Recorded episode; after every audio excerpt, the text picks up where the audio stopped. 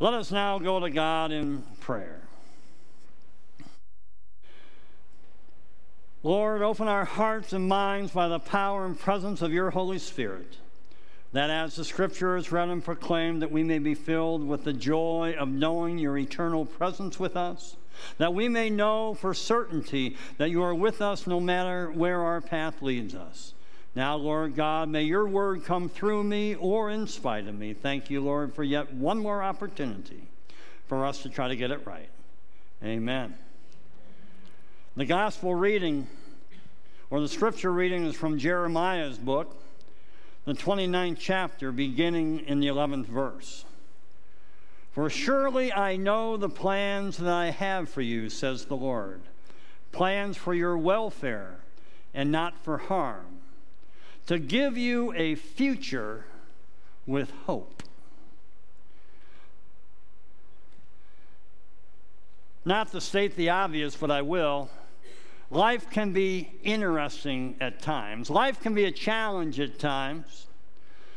So here is God speaking through the prophet Jeremiah, speaking to folks who are in the midst of enduring a 70 year exile from Israel.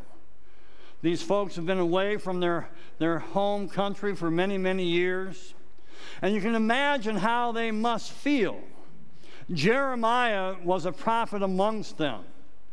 And so he stands before them and says, Surely, just to give you a little uh, hint of, of, Bible speak, when you say the word, when you hear the word surely, something's coming. God says, Surely, I know the plans I have for you, says the Lord, plans for your welfare and not for harm in other words, God loves us too much to harm us, and whatever God does, God is doing for our benefit. God has good stuff for us. Well, sometimes, though, we live in our own Babylons, don't we? Think about it. If you're sick, if you're grieving, if you're caring some, for somebody else, if you're, if you're, if you're homebound, you're, you seem to be sometimes you feel like I'm in exile. I'm away from everything else around us. And where is God in those places? We all have those Babylons where we just can't figure out where life is heading. God is always around. For some reason, though, we just can't see him. All week long, I've been struggling with this text, and Monday, I heard a quote. A quote that I've been grappling with, and I wanted to share it with you from none other than George Orwell. He says, We have sunk to such a depth that which restatement of the obvious is the first duty of intelligent men. So let's clean that up a little bit, take some of the sexist language out, and let's replace it with this. Our stuff, our life sometimes has sunk to such a depth at which the restatement of the obvious is the first duty of Christian disciples. Our first duty as Christian disciples is to witness the good news of the saving grace of Jesus Christ because that is obvious to us. When we start our worship this morning with God is good all the time, and all the time, God is good that's just not a fun thing to say. It's just not something to get the, the juices and the adrenaline going, to, to get into a spirit of worship. But it is incredibly theological because what we are saying is that this God is better than anything else that we can conceive, that God is good and God will be with us all the time. You see, so when we start worship, God is good. We are, in fact, affirming an obvious statement of fact. Oh, some see God as a condemning God, a hypocritical God, a judgmental God. a God that we're not sure of. Back in the 1700s, at the beginning of the first Great Awakening in this country, uh, Jonathan Edwards preached a sermon in the hands of an angry God. It got a lot of people thinking about where God was in their life and got a lot of people thinking about where they need to be as well. But I stand before you this morning and say, I do not believe that we are in the hands of an angry God at all. I believe that we are in the hands of a loving, gracious, forgiving, redeeming God that wants nothing but the best for us. In fact, so much so that He said, I just don't want to give you life. But I want to give you life in abundance. I want you to know all this creation that I have offered to you. I want you to enjoy it. I want you to enjoy the, the associations that you have in life. I want you to enjoy uh, this, this thing we call faith, this thing we call hope. When I look at the Bible, to me, it's nothing more than a love story that God has written for our benefit, reminding us of the obvious over and over and over and over again. Reminding us that we do have a future with hope, no matter how hopeless our time might be here because we do live in uncertain times, that is obvious. We do live in tough times, that is obvious. God is saying to us, I will offer you hope. I will offer you something that nothing else and nobody else can ever offer you. Just hang in there with me. Oh, I've been struggling with these words all week because I believe this one simple verse is obvious. That I could come up here and say, God is offering us a future with hope, go and have lunch. Sorry, I just can't do that. So one morning, I'm in the midst of early morning walkers, and I was out with Killer, our little puppy. And I was walking and I was asking God. I said, God, because see, I'm praying all the way around. I pray for everybody on the on the street and all that kind of thing. But this time I was saying, God, what do you want me to tell the people? What do you want me to say? Because I don't have the words. I can't figure out what you want me to do here. And then I saw Tucker's tail wagging. I heard the birds start to chirp. This is really early in the morning. And then I saw the crisp early morning sky. And I suddenly realized something. I trust God every day to offer that sky. So I said, God, so what you're trying to tell me is this whole text, this whole thing, even faith, is all about trust. And all of a sudden I started singing, and God said, Quit that singing. And I realized that's what God wants us to do. God wants us to trust. Trust that this loving and gracious God, the creator of the universe, will be with us, and that things do not simply happen by happenstance. And our lives are not here by happenstance.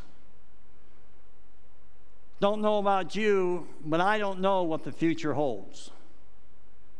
I have no clue. Maybe I don't want to know. Maybe my head's in the sand. I'm not really sure. I don't think it's our job to know such things. But I do know this. I know that this God that we call good, this God that we call gracious, this God that we call merciful, is telling each of us, don't give up on me. I'm here for you. It's all right. You might think you have to endure a lot, and you do, unfortunately, in this life sometimes. But I am here. Don't give up on me. Hang in there. You can just hear God doing that like a coach. Hang, hang in. Because I love you too much for you to fail. I love you too much for you to go in any other direction. I love you too much to have you stop short. Because God's saying, Man, I have plans for you. Oh, it's not that necessarily your, your life is all mapped out and this God is going down in front and said, You're going to be here, you're going to be here. The plan is, at least from this humble preacher's standpoint, is the plan is that wherever our life takes us, either on that main road or sometimes when we take a detour, the plan is that God is going to be there. God's going to get us through. God is going to take the hopeless and make it hopeful.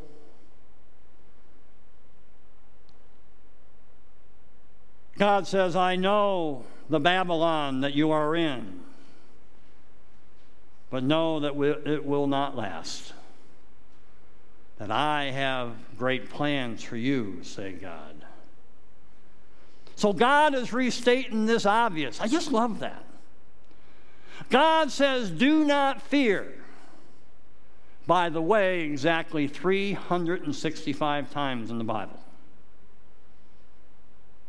365 times exactly, God says, Do not fear. My favorite chapter in the Old Testament is Isaiah 43. God says, Do not fear. I have redeemed you and I have called you by name. Incredible. God cares so much about you and me, has called each of us individually by name, knows us intimately. Do not fear. I know the water is going to rise. I know all that stuff, but I have called you by name. That chapter goes on and says, You are precious in my sight and honored, and I love you. That is the God that is calling us to trust in the midst of the garbage. I was going to say crap, but I probably can't say that from the pulpit. But all the stuff,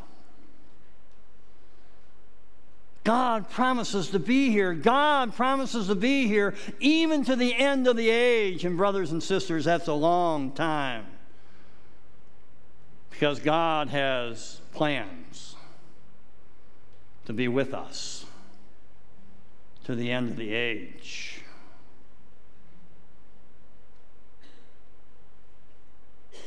That is the hope. So, what's the proof? The proof is the empty cross. The proof is that God loved us so much that He hung His Son up on the cross to die so we can live. Amazing thing. I mean, that's incredible. You know, when Jesus was crucified, there were a lot of people who were pretty bummed out. They said, This is the end, this is it. Life is gone as we know it. They kind of got in that mini exile, that three days. But man, then when Jesus rose from the dead and said, Hey, look, folks, I'm here. And I'm going to be here to the end of the age, and I'm going to be here just because of you.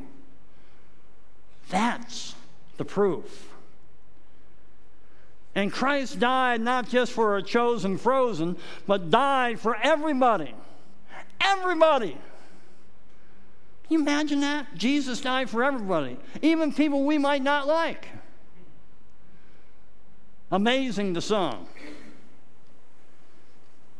Oh, there's that quote, and I don't know why this came up. Sometimes God is, is kind of hitting me in different directions. You know that we know that we have created God in our image when God hates the same people we do. I thought that was always pretty good.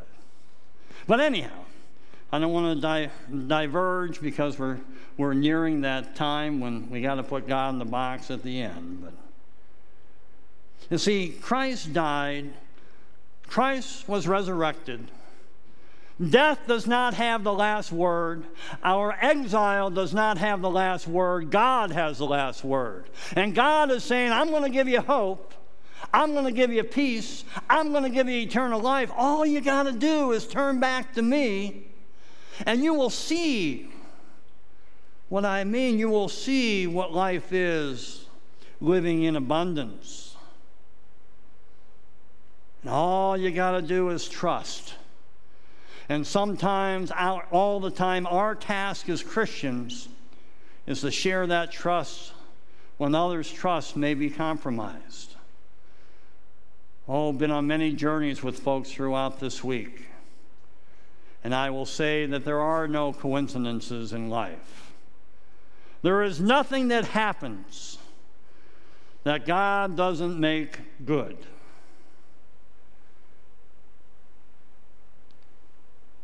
Had an appointment canceled Monday morning, 10 o'clock.